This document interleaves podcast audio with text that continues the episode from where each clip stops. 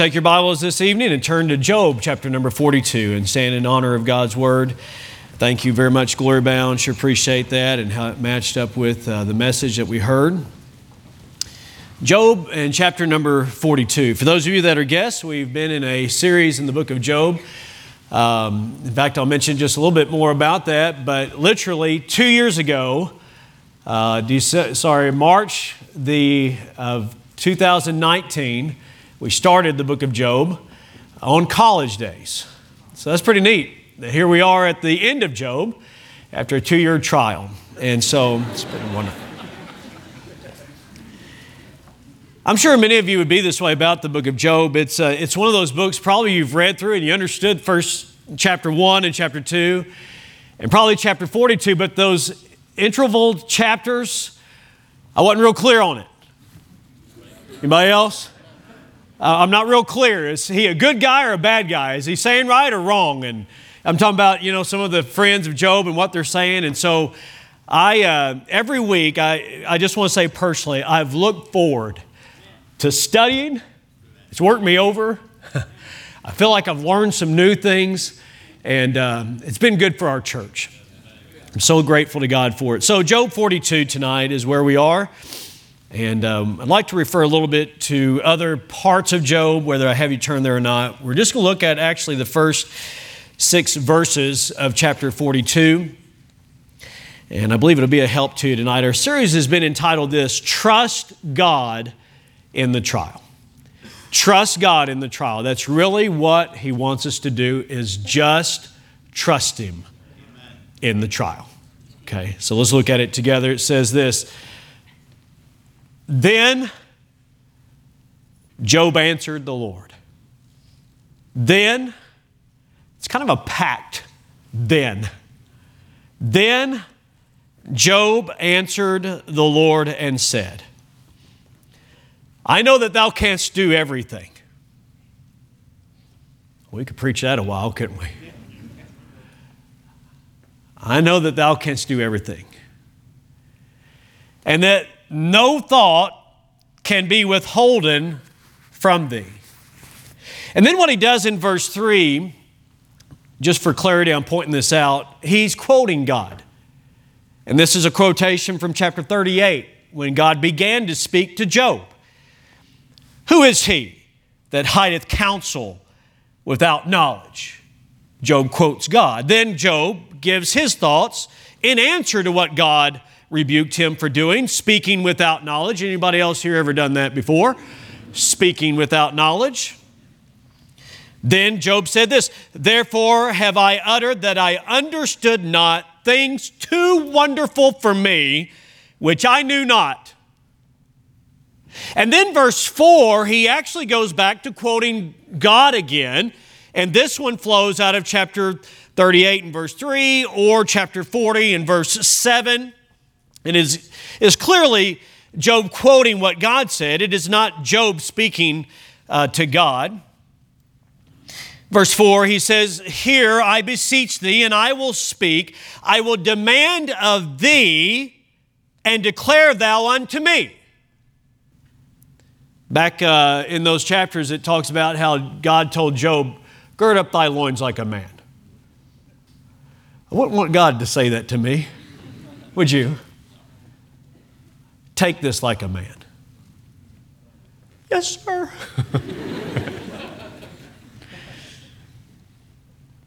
okay, look at verse 5. This is beautiful. I've heard of thee, Job speaking. I have heard of thee by the hearing of the ear, but now mine eye seeth thee. I've heard of you, but now mine eye seeth you. I, I, don't think, given what we understand from the context of it, I don't think he had like a heavenly vision. So, so what he's saying there, though, is that I've heard a lot about you, but now I've had some personal experience. All right, now, verse 6, in many ways, is is the key verse of a lot of what we've considered for many, many weeks now. It's, it's almost like I could say, finally, he says this. Wherefore, I abhor myself and what? Repent. I abhor myself, wherefore, because of this, and he's flowing out of verse 5, it's such a key verse. Wherefore, I abhor myself and repent in dust and ashes. That was definitely symbolic of, of repentance, dust and ashes. It's almost as though he's saying this I'm burying my opinion on this. I abhor myself and repent with dust and ashes. So even though it may not sound like it, there's a lot of relief right there. A lot of relief. It's like a battle was over. And so tonight, I've entitled the message this The Relief of Submission.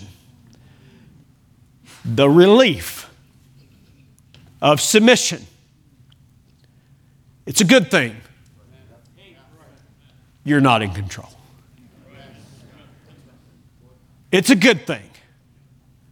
You're not in control. The relief that comes by way of submission. May God bless the reading of His Word. I'm trusting that He'd help in the delivery of the message here tonight. A lot of friends here tonight that been part of our lives a long time, who may find it hard, like I am, uh, to believe that our son Tyler will turn 20 tomorrow. We came here in 2003, so 17 years ago. and we just dropped him off on Monday. He eventually believes God would have him to be involved in physical therapy. He's already working at Valor Physical Therapist um, uh, facility and such, but he's going by route of the Army National Guard, the Oklahoma National Guard, so we dropped him off on Monday. At 2:30. He began to learn immediately one of the most important lessons in the United States military. I never served. My dad was Marine, my brother was 101st Airborne, so it's a little bit my family. And all my life I heard my dad say, hurry up and wait. Hurry up and wait. I'd rather be an hour early, stand and wait, than be one minute too late. I've heard, I don't know how many times I've heard him say that. I'd rather be an hour early, stand and wait, than to be one minute too late. We live by that. Dropped him off at 2:30. so I waved by, rucksack on his back, ready to go in. Mercy. We thought he would be getting aboard a bus and going down to Lawton at Fort Sill. Uh, eventually, and, and, knowing that he'd spend the night here in Oklahoma City, we knew that part at the hotel, but uh, he learned very quickly that when you go into the United States military, you are not in control. They bussed him from there to the airport. Other people coming in, you know, from around the United States coming in to go to Fort Sill as well. And, and then they boarded a bus at 1800 yesterday. So he spent a whole day basically at the airport learning this very important lesson. You are no longer in control. It's a good lesson for life right there. But I believe right there he was also learning one of his most important responses, and that would be this submission. Submission. You know, they didn't even give him choices on what he was going to eat. Didn't even give him choices on what time he was going to go to bed and what time he was going to get up. Didn't even give him a choice. I'm glad he got a better start than Gomer if you watch Andy Griffith show, you know, when Andy dropped him off and he's over there talking. Come on, man. It's the uh, theological show right there, don't you know? He's over there talking to Andy, and the Sarge comes in, and, and the Sarge is wondering, What in the world are you doing over there? And he says, I'll be right there with you, Sarge. I'm telling you, you don't tell Sarge that. Submission. Uh, you know, I found this to be true. You do not have to enlist in the United States military to struggle with submission. You can work at a daycare and struggle with submission. You could be a two year old at the daycare and struggle with submission. A parent dropping off the two year old at the daycare and struggle with submission. Submission, uh, we all struggle with it. We all do. To varying degrees, we struggle with submission. Submission means this to give over or to yield to the power or authority of another. To give over or to yield to the power or the authority of another. This, uh, this morning, I was, I was making my way to, to Southwest. I was getting on I 40 uh, eastbound, and there was a big 18 wheeler. I mean, that was not yielding to my Toyota Tacoma.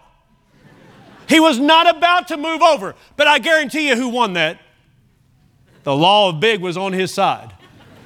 And I was supposed to yield anyways, and I did. That was smart. Job went through a lot to bring him to this point. But I want you to know tonight it doesn't take a trial the size of Job's to reveal that you have a hard time with submission.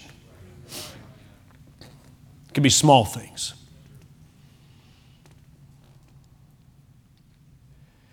But what, what we want to consider here tonight is actually the relief that came.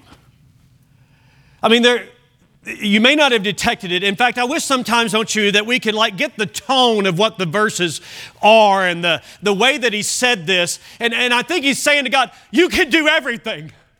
I know that you can do everything. I think there's maybe excitement or there's, there's resignation there, there's submission there, there's a yieldedness there. And, and, but what we need to understand is that there's been some resistance on Job's part to this place.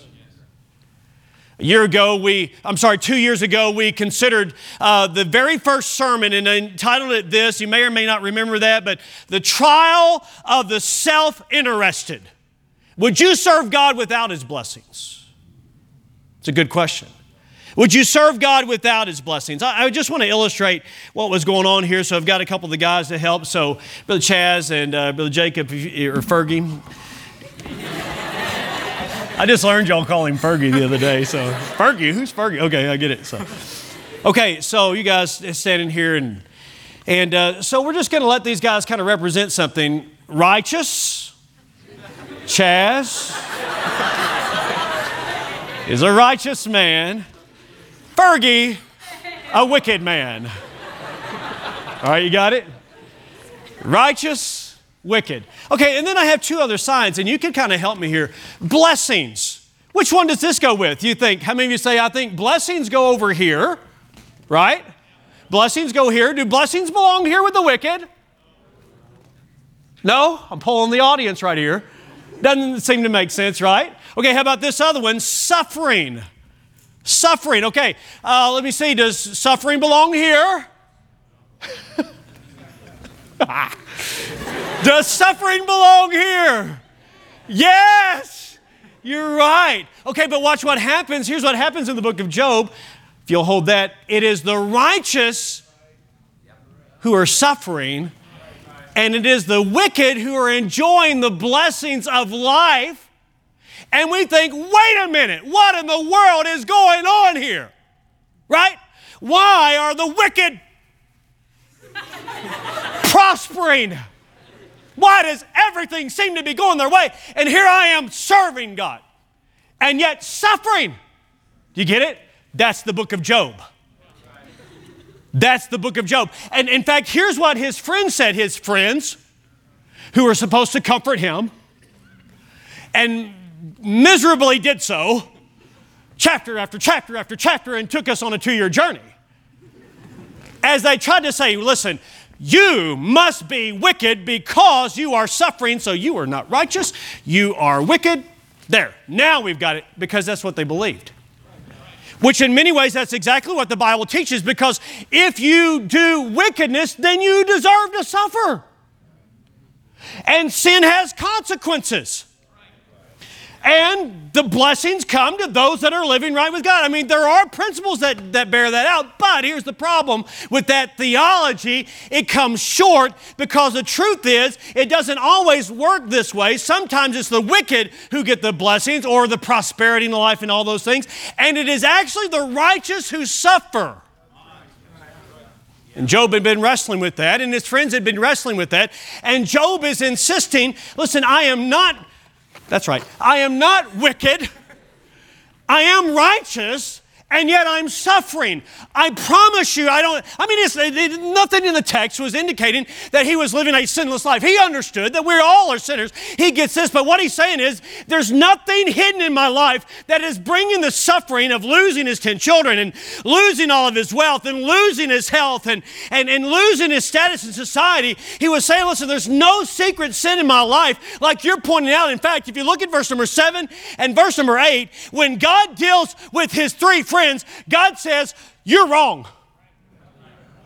And God made it clear that Job is indeed a righteous man. And so even Satan did not question the integrity of Job. He questioned, though, his motive. And he's saying the only reason that you're serving God is because he's blessing you. And so if we switch this around and now you're suffering, then you'll curse God.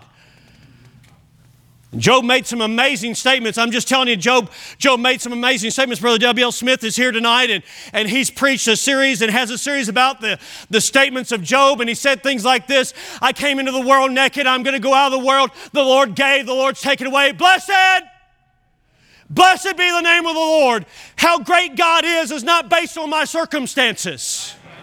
He's blessed, he's righteous, he's holy, he's good. And his wife said, Job, you ought to just curse God and die. Hey, by the way, Job's wife stayed with him. That's significant. We'll come to that next, next week. But, but nonetheless, here, is, here he is. And she says, Curse God and die. Just get it over with. And he says, Shall we receive good from the hand of God and not evil? In other words, God never promised us that everything would just go smooth. And I'm saying to you tonight, this will help all of us. God never promised you that everything's going to go smooth. And yet you ought to serve Him because of who He is. And Job said, Though He slay me, yet will I trust Him. And he said things like this Someday I, I will see my Redeemer. I know that He lives, and I'll see Him in the latter day. He said things like that. But He also said this Judgment is gone from me.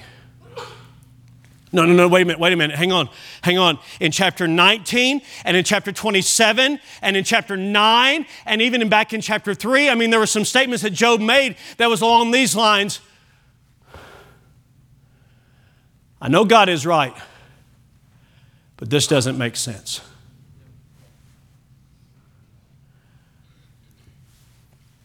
Everybody still with me right here? Judgment is gone from me. Job is saying, it's not right that I'm suffering.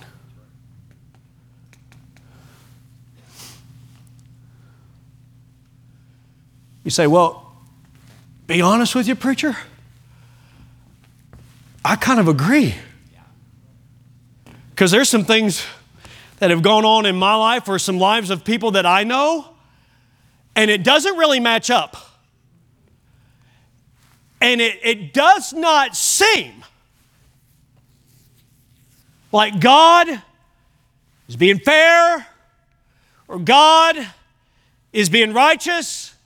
It just seems like everything is off at this time.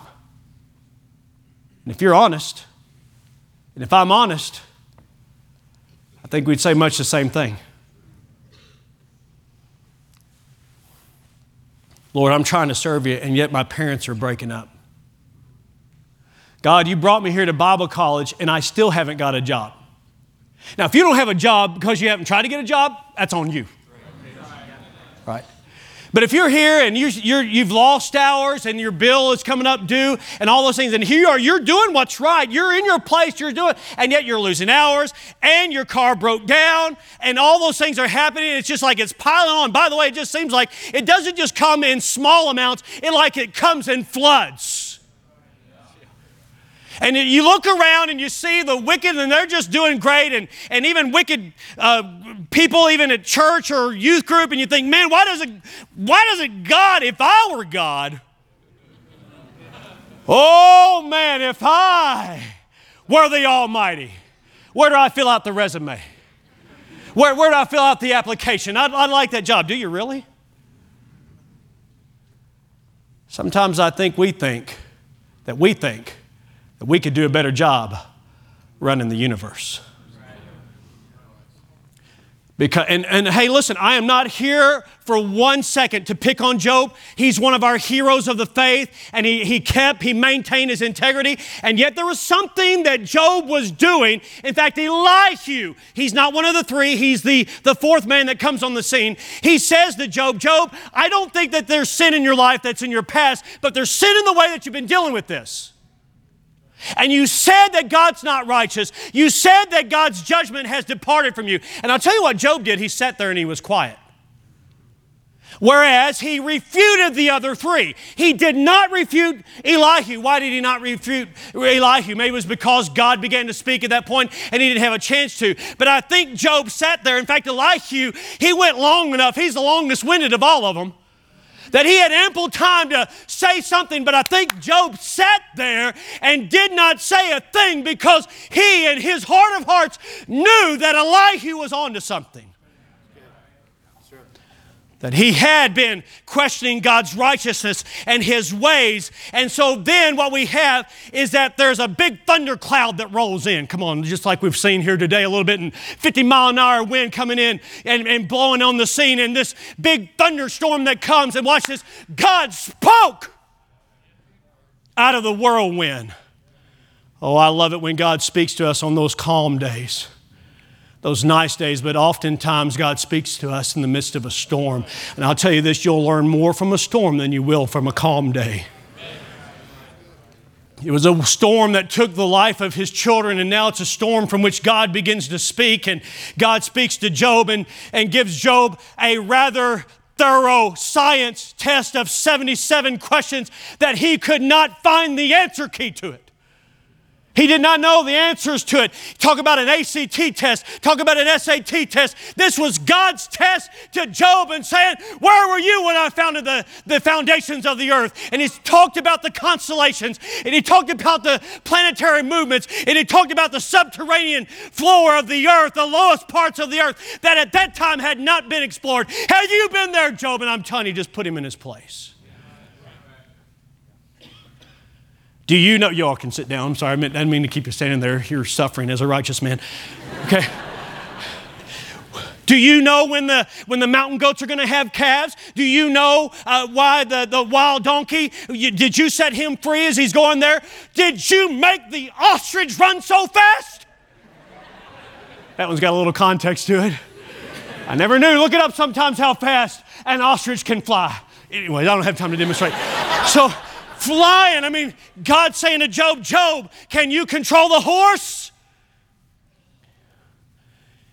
In chapter 40, Job speaks and says, I'm vile, and I'm laying my hand on it, and I'm not saying anymore. That was smart. I think Job realized the more I say right here, the worse it's getting for me. You've been there. Your parents ask you, hey, what were you talking about there? And you begin to explain, and, and you. or you're at work and you begin to explain, and you're digging a hole. And then you realize, you know what? Every time I say something, I mean, even to me, it sounds dumb. you just keep, keep digging. Job realized, uh, Okay, I don't know as much as I thought I knew, and I'm not in control as much as I thought I was in control. So I'm just going to stop right here. Okay, watch this. Very important to the message here tonight. He was subdued, but he was not submitted. There's a difference. And, and some of you tonight are subdued, but you're not submitted. You're subdued. What do you mean by subdued? What I mean by subdued is this you know how to play the part. You know how to go through the motions. You know all the songs. You, you know how to wear your clothes. You know all those things. You've got the parents, you've got the Christian school, you got the youth group, you got the church. Hey, listen, you're here as a member of Southwest Baptist Church. You're a pastor, you're a youth pastor, your youth pastor's wife, etc., etc. We know, hang on, we know what it's like to be subdued and say, you know, it's just better for me if I just kind of get with the program and it makes my life work easier if I just kind of go along with it. And you're subdued maybe because you had an older sister, an older brother that was that was rebellious and you saw what it did to them. And so you just kind of fly under the radar and you are a rebel, but you're a cooperative rebel. And here's what Job did not say Job did not say, God, I'm sorry that I said that, I take it back. He didn't say it. He didn't say it. He didn't say, God, I'm sorry that I said that you were not righteous. I'm sorry that I didn't say that. He did not say that in chapter 40. He was subdued, but he was not surrendered. How do you know that? Well, because the science lesson continues and God continues to speak and He's still working at Job. And listen tonight, God knows, God in heaven knows whether you're here subdued to Him or whether you are submitted to Him. God knows your heart, and He knows if you're still hanging on to something. And I don't know all of what was going on in Job's heart, but I know that he didn't go ahead and say, God, would you forgive me? I repent. He didn't repent right there. And so God went on and said, Can you control Behemoth?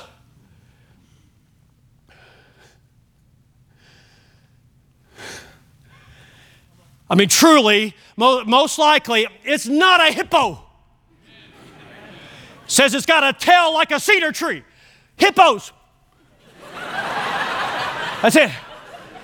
This my friend, was a prehistoric. I mean, talking about like a like a dino. I mean, it's a dinosaur, is what it is. Behemoth is a dinosaur. Leviathan. Leviathan is it was it's extinct now, but but no no doubt in Job's day. And listen, by the way, science has a way of catching up with revelation. Science has a way of catching up with Scripture. What even people say, well, dinosaurs and man didn't live together. Ah, and then eventually science proves, oh, yes, actually they did. Behemoth, Leviathan. And what God actually is saying to Job there is not just do you know about them and can you control them, but he's actually saying this you know better than to approach them.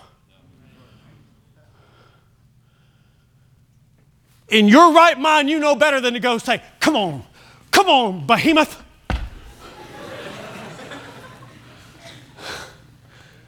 It's in the Bible. I guarantee my, I mean, just, just this little illustration came to my mind today as I was thinking about my papa law, my, my granddad, and my mom's dad, as he had a bull. Not behemoth, not Leviathan size. I'm just talking about a bull out in the yard, out in the, not in the yard, hang on, out, out in the field and there was a field, you know, there's fence, and sometimes he'd have him on this side of the fence, sometimes he'd have him on that side of the fence. But I'll tell you what, I've got a lot of respect for bulls. And then what I did not do is I did not go out there and say, hey, bull, I don't like how you're running things over here. I'm putting you over here on this side. Come here, grab him by the nose. Come with me right now. Uh uh-uh. uh. Uh-uh. In my dreams, but not in my right mind. You follow what I'm saying? You don't approach something that has such power. Wait a minute. If you would not approach a bull that is created, how much less should you approach with your ideas about life and your agenda and the way that you think things ought to run? How much less should you approach the God who made Behemoth and made Leviathan? In other words, God would say to Job, Job, you are out of rank. Then, Job said, You can do everything. I'm not powerful, but you are. You can do everything, and no thought. The word thought there means this no imagination, no idea, no purpose, no plan that you come up with can be hindered. In other words, what you plan will work. What I planned today didn't work. You know what he's recognizing? God, you're sovereign. You know what will help you tonight? Just resign as a CEO of the universe.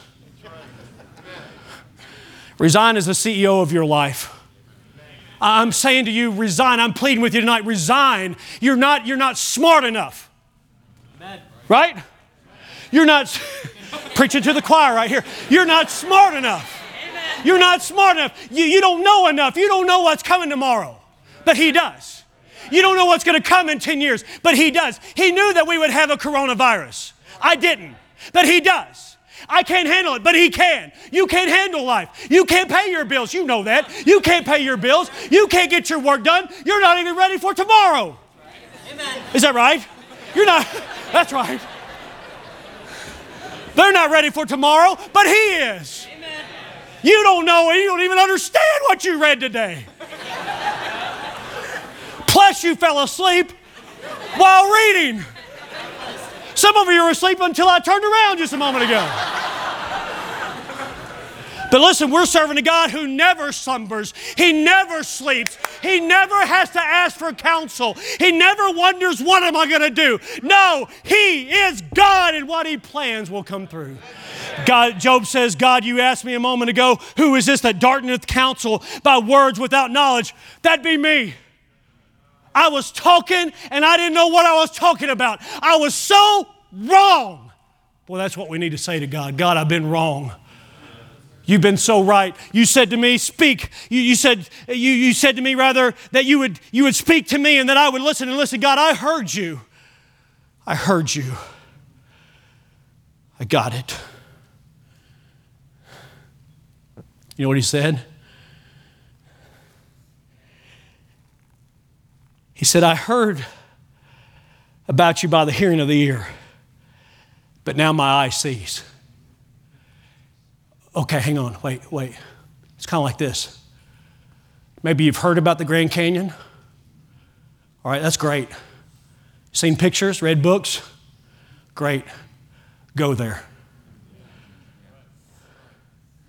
I've heard about it, but now I've seen it. Go down in it. It's vast, big. You know what Job is saying? God, I've heard about you all my life, but now I've had personal experience with you. And watch this. This is the crux of the whole message right here. Are you listening? Say amen. amen.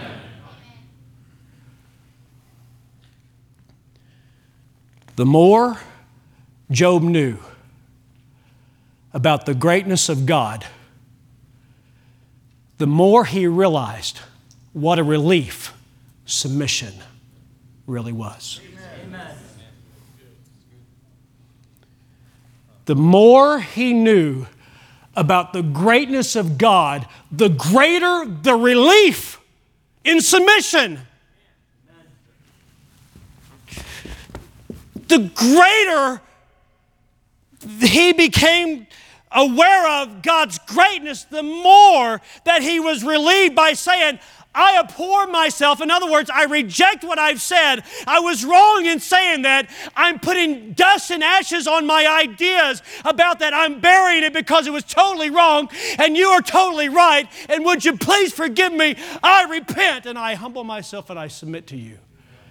And it wasn't hard for him to submit when he realized God's greatness.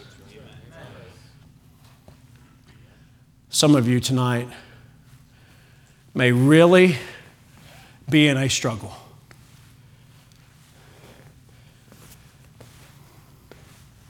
Because for you to say, okay, God,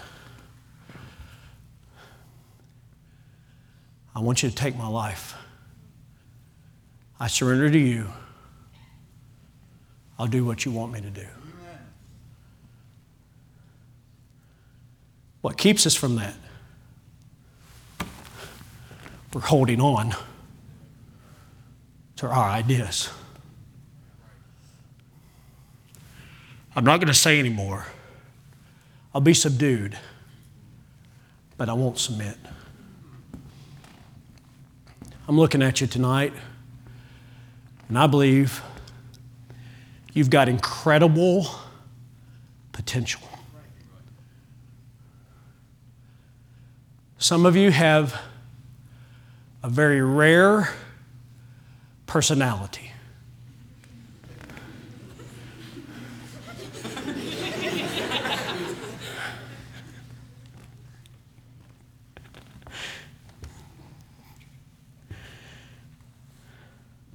I want to have a few people stand up here, but I'm not. Incredible personality, great talent, great ability, the ability to retain things in your mind, physical strength. You can make it in academics. You've got a lot of potential.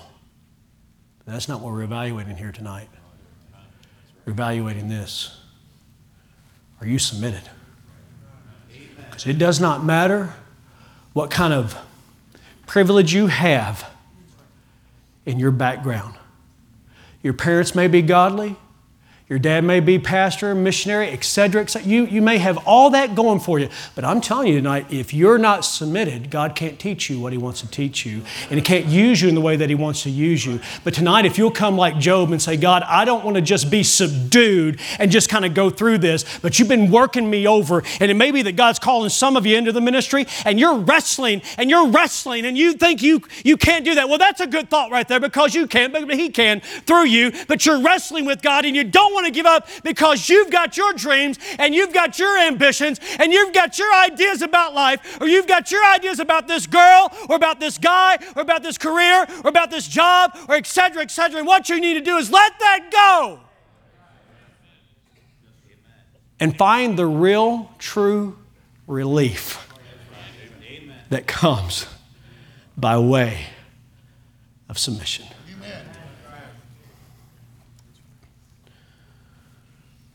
We got it backwards in our minds.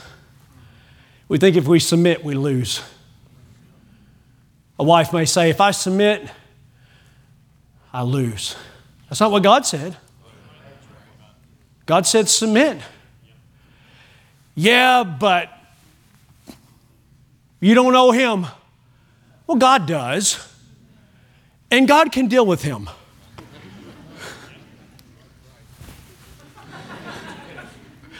If he can control Leviathan and Behemoth, he can control the beast at home. Listen. Me submit to him. Me love her.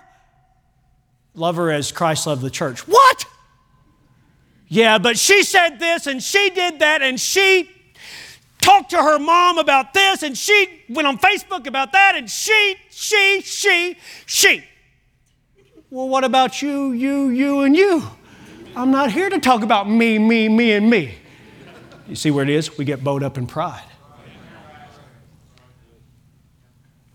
But oh, listen, what a relief when I come to a place of submission. August the 1st, 1991, I surrendered at Camp Chautauqua, Southern Ohio to do. Prayed with Angie's dad. God had been working on my heart about a call to preach. I'd been wrestling about it that whole summer, even longer than that in many ways. But I'm telling you, what a relief that day when I came forward and I said, Brother Decker, I believe God's called me to preach, but I just want to do whatever God wants me to do. And I'm telling you, that day that I surrendered to God, I have never, never, never once regretted it. It has been a wonderful experience just trying to serve and love God. And I'm not perfect at it. Everybody understands that because I don't have to be because He is. I don't know everything, but He does. I can't do everything, but He can. I'm telling you, what a great relief I found in a place of simple surrender and that's available to you as well. The relief of submission. The relief of submission. Let's stand together here tonight.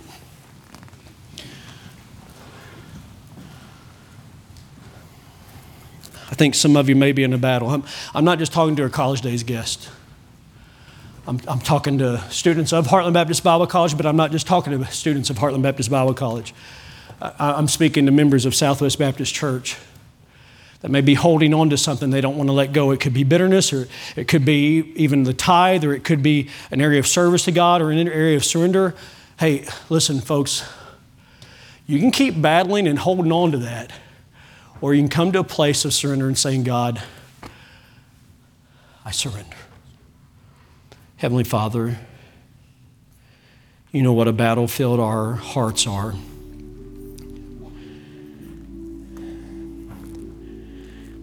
Lord, I pray tonight that you'd help those that are struggling in some way with submission. I pray tonight that you'd bring them to the cross. I pray tonight that you'd bring them, if they need salvation, to salvation.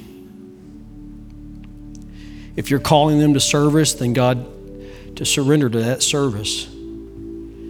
God, if it's that they are not willing to give up on a certain sin that they've been holding on to, I pray tonight that they'd come to the altar and use the altar like it's meant to be used as a place to become a living sacrifice. Help us tonight, oh God, I pray. In Jesus' name, amen. Page 483, I surrender all. Just come. Just come. He invites you.